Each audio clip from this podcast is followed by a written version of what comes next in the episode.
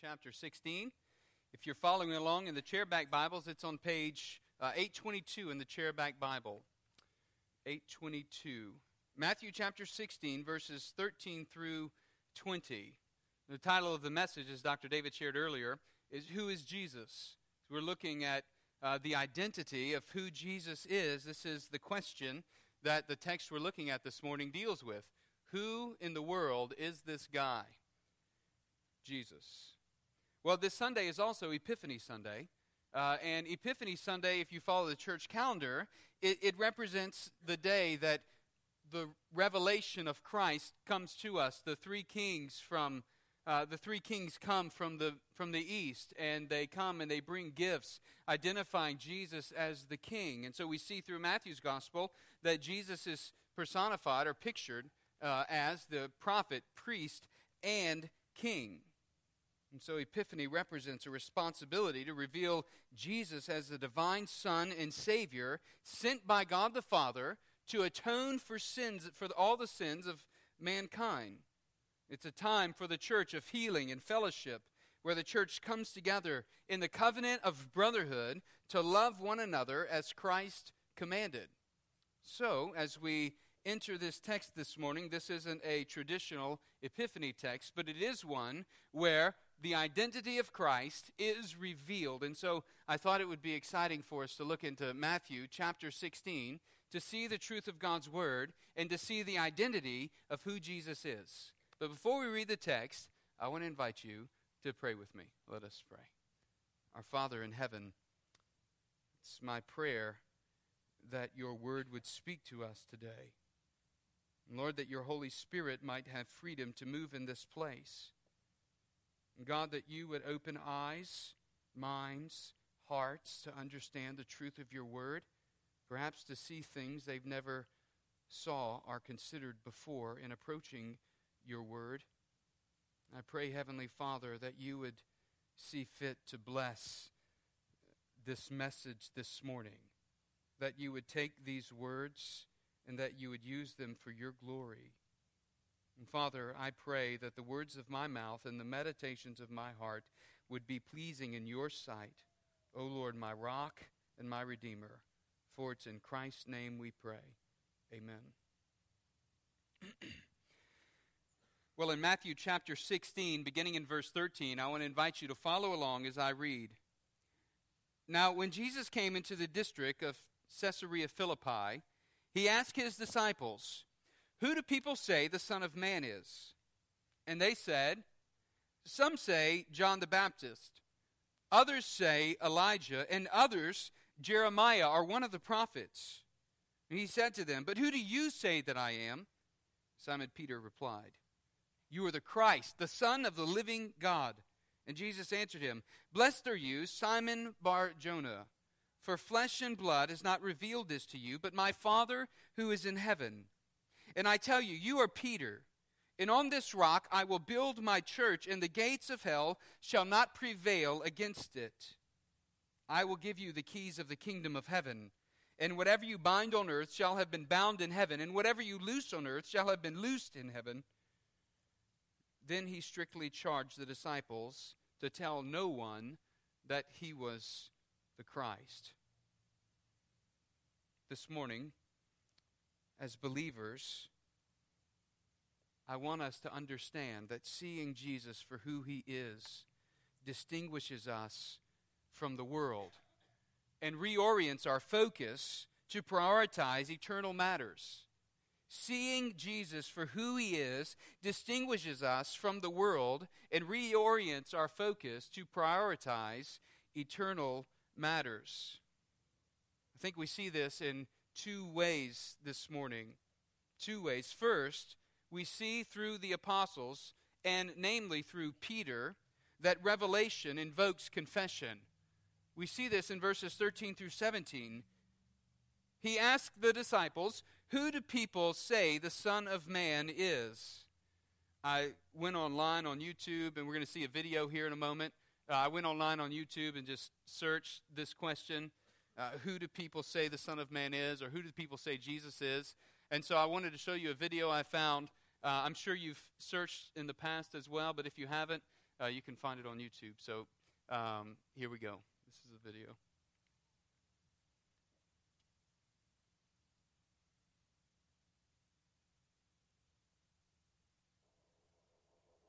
Jesus is the person who saved my life. Savior. All right. And, Cut it, uh, Dale.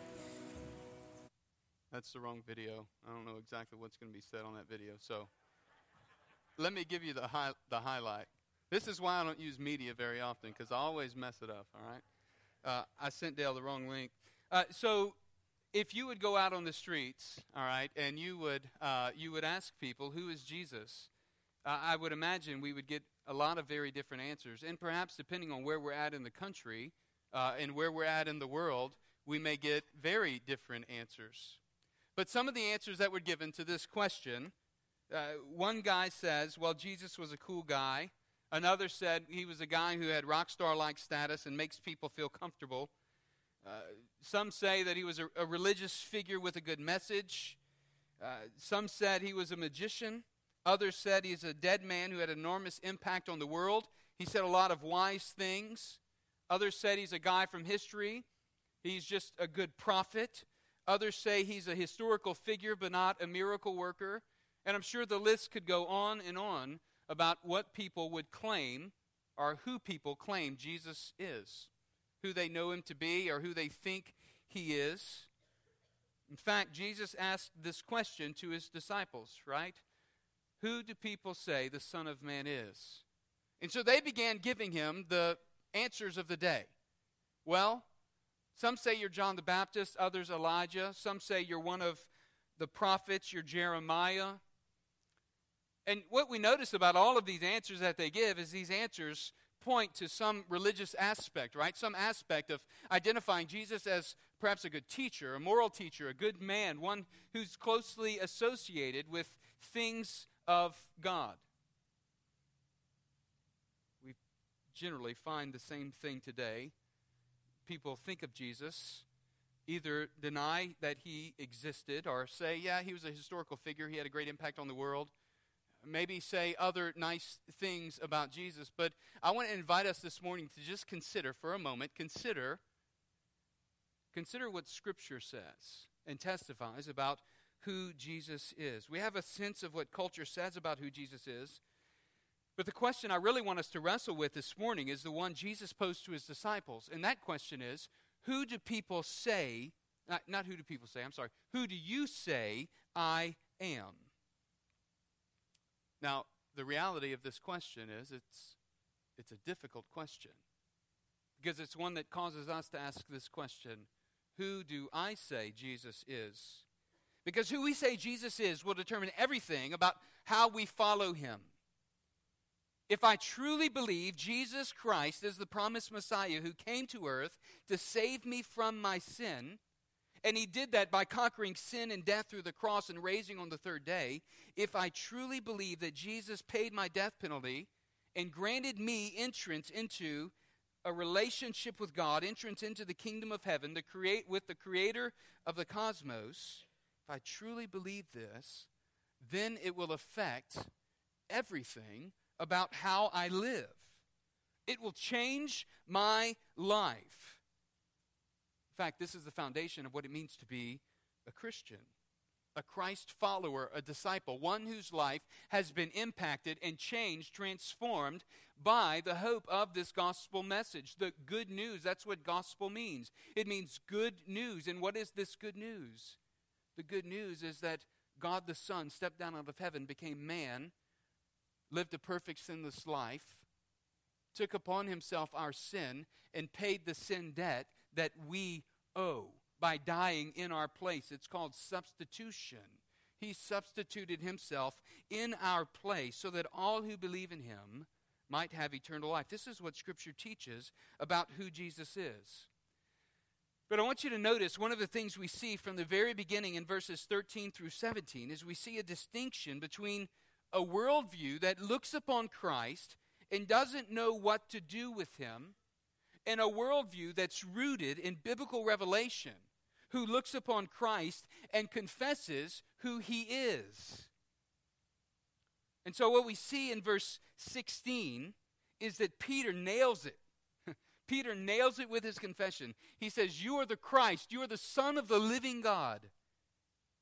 In other words, what Peter's saying is, You're the promised Messiah that Scripture has been pointing to throughout all of the centuries leading up till now. You've come to deliver us. And what does Jesus say? He affirms Peter in verse 17. Jesus answered him, Blessed are you, Simon Barjona. Blessed are you. What an incredible moment. I think Peter's probably in the background getting high fives from the disciples because he's given the right answer. They've been with Jesus all along. He's always opening his mouth and saying the wrong thing. And finally, he said something right. And Jesus says, Blessed are you, Simon Barjona. And Peter's like, Yes. but here's a question what, what brought Peter to this point? What do you think it was? You think it was the miracles that he witnessed Jesus perform? I mean, he was first party witness to the miracles that Jesus performed. But you know, so were the crowds. And there were many in the crowds who didn't yet believe and didn't understand the identity of who Jesus was. He's been a student under Jesus' teaching, right, for these last two and a half, three years that he's been walking with Christ. But you know, so have the crowds. They've been listening and and hearing Jesus' teaching. I think verse 17 gives us the clue. Verse 17 it says, And Jesus answered, And blessed are you, Simon Barjona, for flesh and blood has not revealed this to you, but my Father who is in heaven. Notice the contrast that Jesus makes between Simon Peter's earthly father and his heavenly father. Blessed are you, Simon Barjona. Simon, son of a guy named Jonah, is what that means. Your earthly father didn't reveal this to you, it was your heavenly father. He's the one who revealed it to you.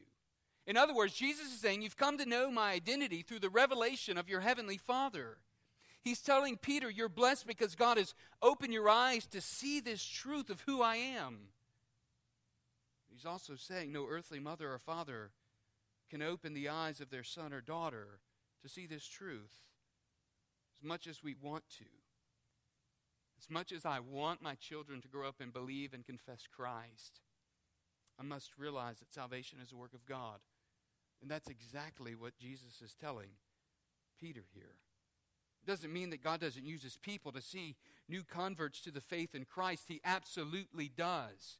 It doesn't dismiss godly living. It doesn't dismiss parents shepherding and, and teaching and discipling their children. It, it absolutely requires this. But Jesus doesn't say, Blessed are you, Simon and Barjona, for you've seen the miracles I've done. You've seen me walk on water. You've seen me multiply bread and wine and fish. You've seen me heal leprosy and cast out demons and so on and so forth. No, he says, The Father has revealed this to you. I think this is an important distinction that the church needs to realize. Faith in Christ as Messiah is a gift of God. This is why Jesus instructs his disciples in Matthew 9 37 through 38. The harvest is plentiful, but the laborers are few. Pray then to the Lord of the harvest, and he'll send laborers into the field. You see, the church, for the church, our responsibility is not for who believes the message of Christ. Hear me. Our responsibility, church, is to proclaim the message of salvation through Christ.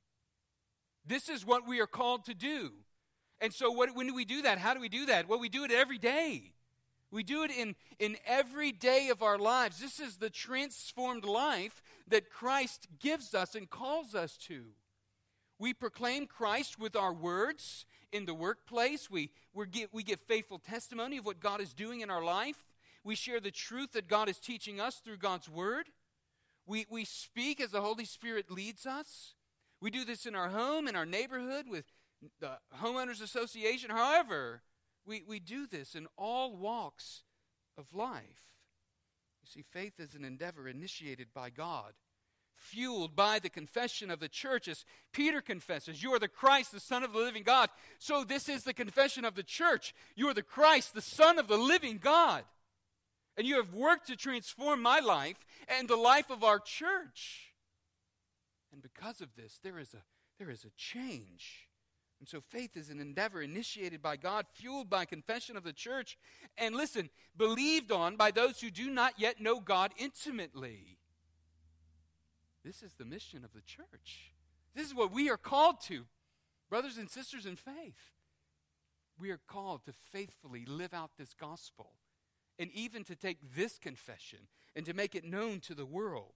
You see, if we believe Jesus to be who he claimed to be and who God's word hails him to be, then it will affect everything about our lives.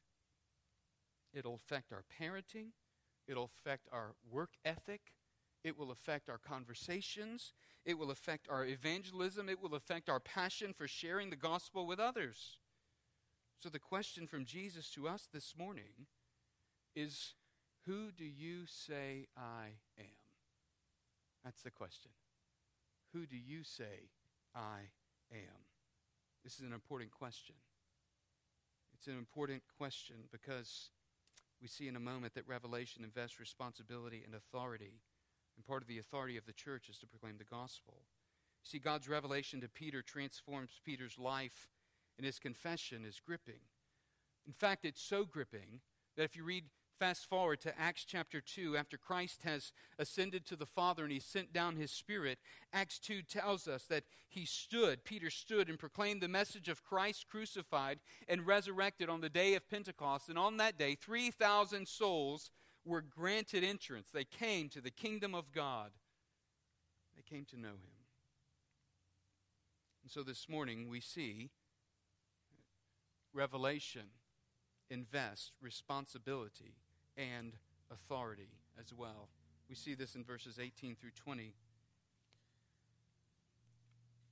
In verse 18, Jesus says, And I tell you, you are Peter, and on this rock I will build my church, and the gates of hell shall not prevail against it. What's the rock upon which Jesus builds his church? That's a significant question, and the reason it's significant is because there's a lot of disagreement about this particular passage. In fact, there's a word play here in the New Testament in this passage, and the word play here is Jesus says, You are Peter. The word is Petros, which means rock.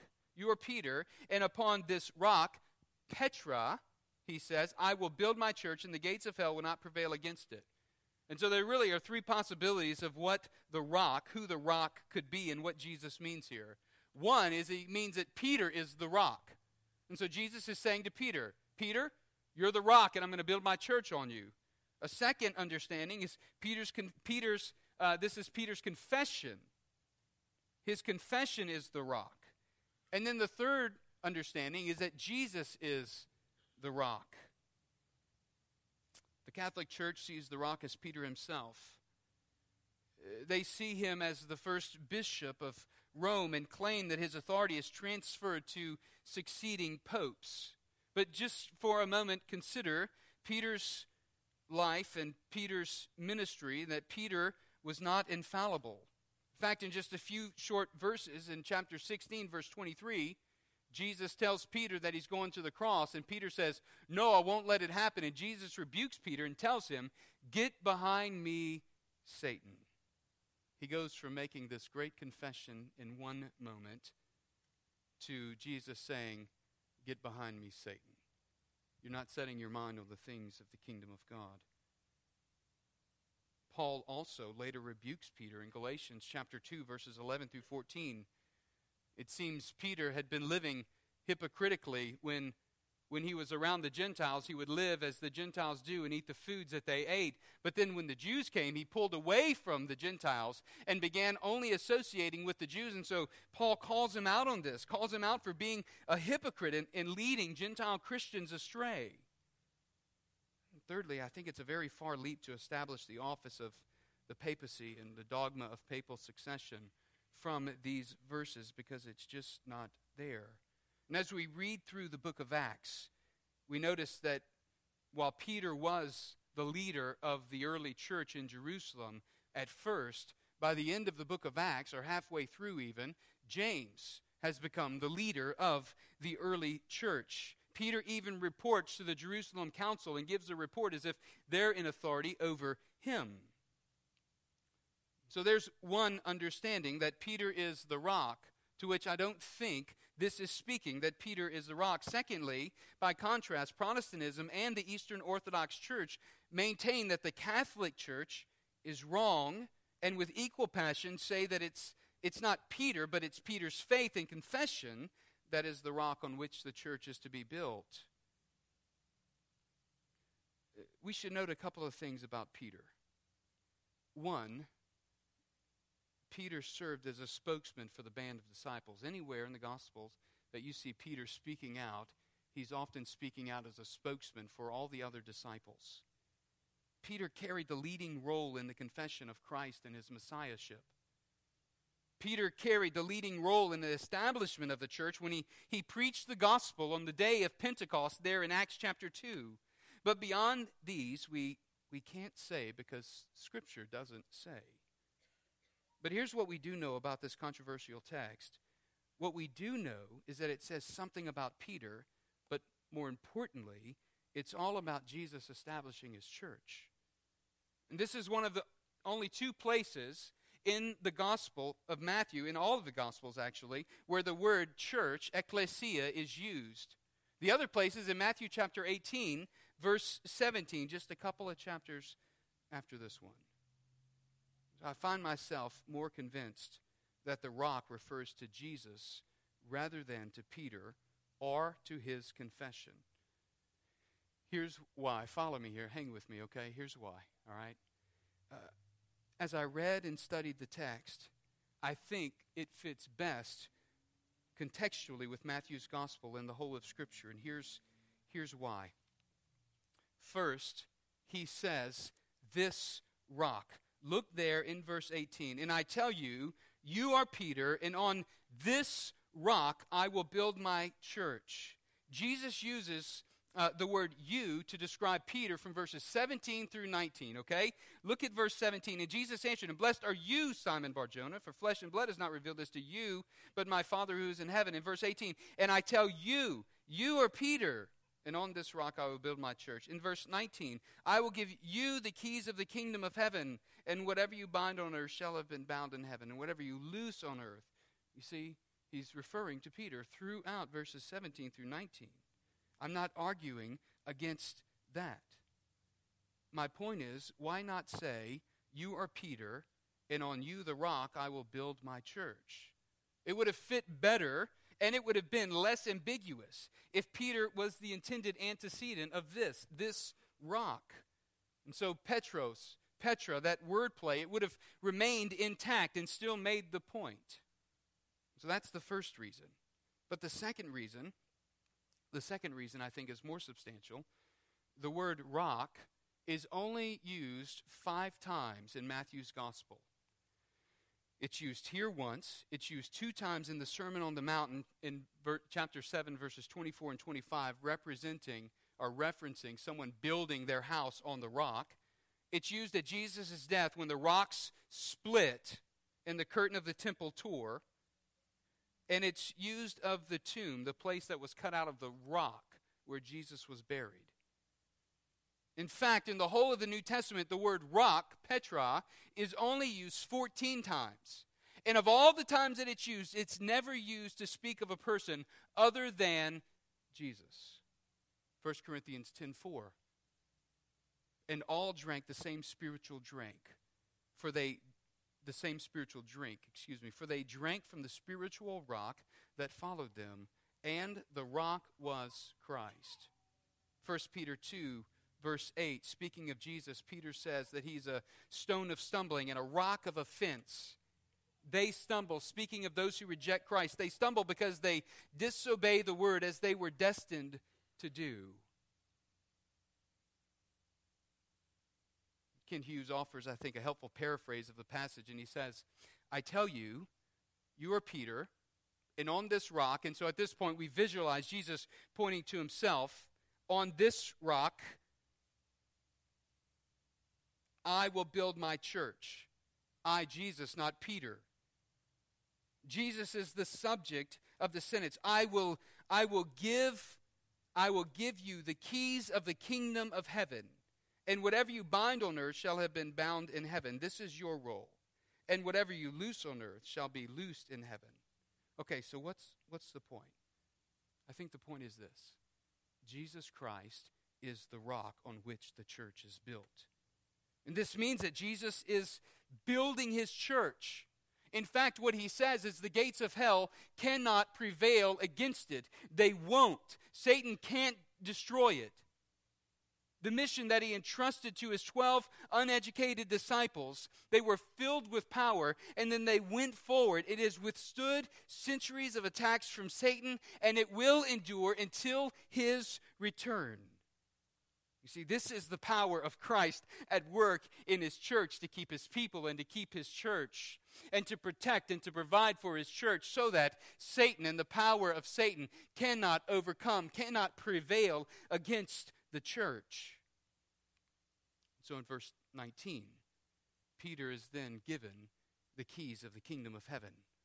And so get this by understanding Jesus' identity as the true Messiah, the Son of the living God, Peter is then given now a responsibility. And that responsibility was to proclaim the good news of the kingdom of heaven. The keys of the kingdom meant proclaiming the gospel of the kingdom as Peter did in Acts 2, so that the gospel would spread and the church would grow and would go forward. You see, this remains the mission of the church today. When we proclaim the gospel, we speak in the authority of Christ. All who have made the confession of Christ, as Peter makes here, have been invested with a responsibility and with an authority the authority of Christ. And so he equips us to even faithfully carry out this responsibility the proclamation of the good news, the gospel of the kingdom of heaven.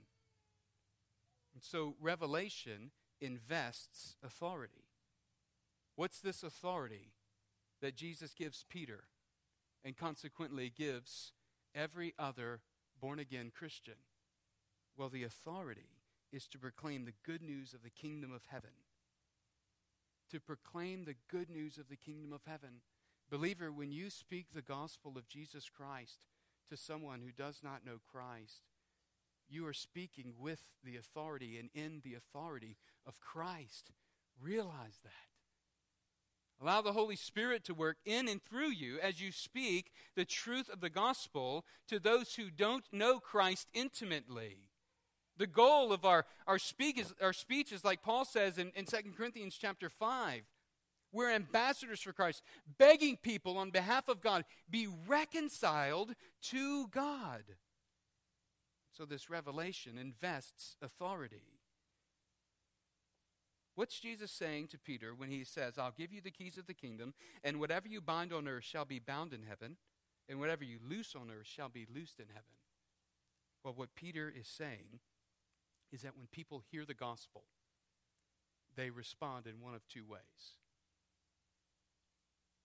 They either reject the good news of Jesus Christ and are bound in their sin, or they believe the good news of Jesus Christ and they experience freedom from their sin, their sin.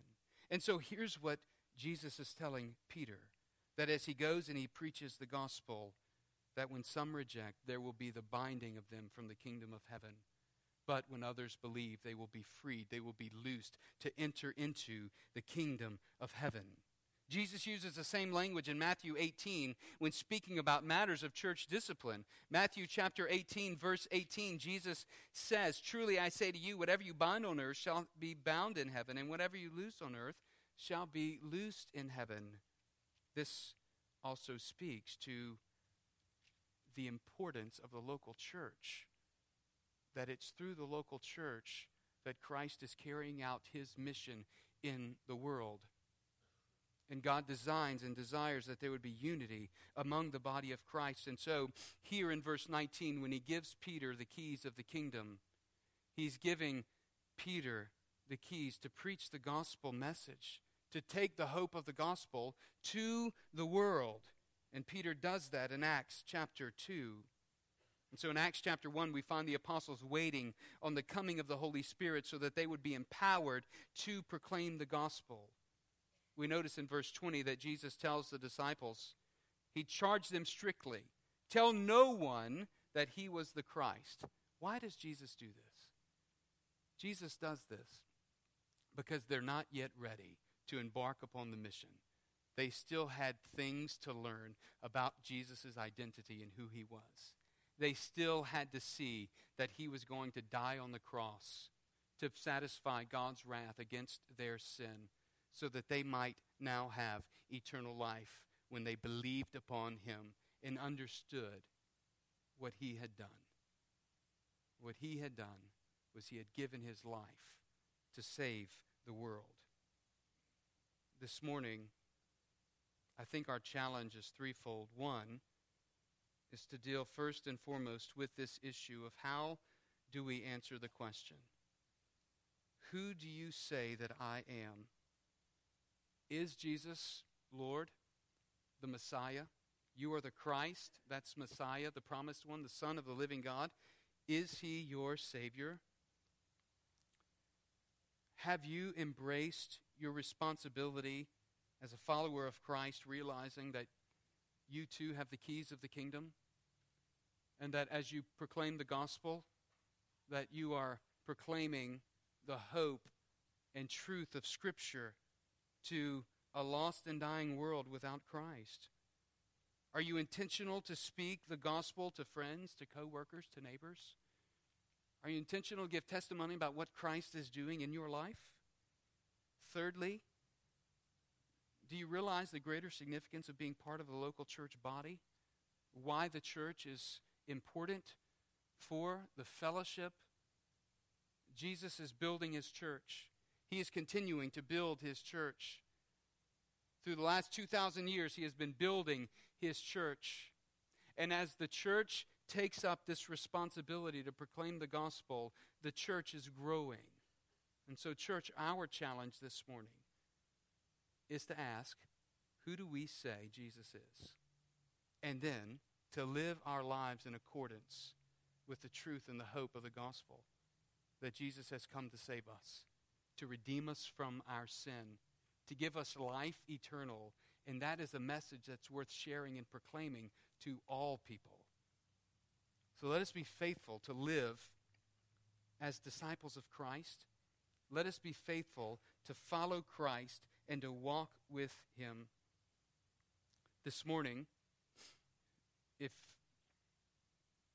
if you've never surrendered your life to Christ or you can't answer this question, who is Jesus, in a way that Scripture defines, uh, and you want more information or want to talk more about what it means to follow Christ, to know that He is Messiah, that He is the Son of the living God, then I'll, I'll, be down here in the front. You're welcome to come and talk to me now or grab me after service. And uh, I'd love to talk to you more about what it means to be a follower of Jesus Christ. Maybe for you this morning, it, it looks like taking a step of faith and saying, I need to grow in my walk. I need my life to actually evidence what I profess to believe and what I speak with my mouth. So maybe for you, it looks like making a commitment to be more faithful in your Christian walk to be more faithful in giving testimony of what God is doing in your life, what God has done to save you. Maybe for you it, it looks like being intentional in that way. Or maybe even for you this morning, it looks like being more committed, more faithful within the local church body. Maybe for you it looks like understanding this revelation that God has brought you to and understanding that Jesus is Savior and then realizing the responsibility that you now have to proclaim this gospel message to those that, that you live around, that you walk around, that you work with. Whatever be the case this morning, I want to invite you to spend time responding uh, through prayer, uh, spend time in response to the Lord Jesus. As the worship team comes, I'm going to pray, and you respond as the Lord leads. Father, we thank you for your grace in our lives. Thank you, Lord Jesus, for the hope of salvation that you give us through the cross. Thank you, Father, that you're patient with us even in the midst of our sin, and that you've made a way for us to know you. That you actually came down, you stepped down to earth, you lived a sinless life, you died a sinner's death so that you might bring us into fellowship with you. Thank you, Jesus, for reconciling us to the Father. And now I pray, Lord, that you would strengthen us this morning to respond to your word, that you would open our eyes this morning to consider the truth of your word. For it's in Christ's name we pray. Amen.